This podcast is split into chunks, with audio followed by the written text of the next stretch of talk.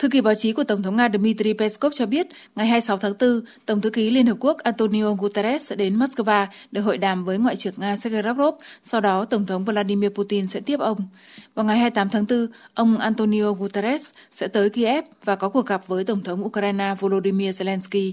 Trong cả hai trường hợp, các cuộc hội đàm đều do Tổng thư ký Liên Hợp Quốc khởi xướng.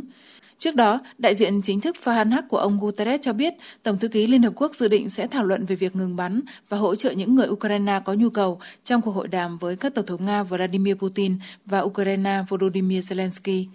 Ông Guterres từ lâu đã bày tỏ mong muốn đến thăm thủ đô của Nga và Ukraine. Chỉ vài ngày sau khi bắt đầu chiến dịch đặc biệt của Nga ở Ukraine, Tổng thư ký thừa nhận trách nhiệm của Liên Hợp Quốc về việc không ngăn chặn được các hành động thù địch, nhưng ông nhất quán kêu gọi Moscow và Kiev giải quyết cuộc khủng hoảng thông qua ngoại giao.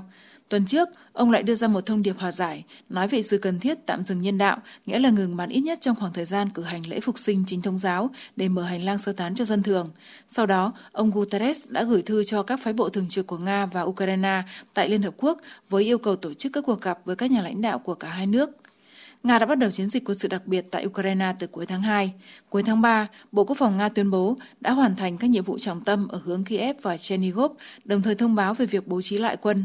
Bộ trưởng Quốc phòng Sergei Shoigu gọi giải phóng hoàn toàn Donbass là mục tiêu chính của chiến dịch. Vào giữa tháng 4, ông đã báo cáo với Tổng thống Putin về việc chiếm Mariupol, nơi bị phong tỏa gần như ngay từ đầu của chiến dịch đặc biệt.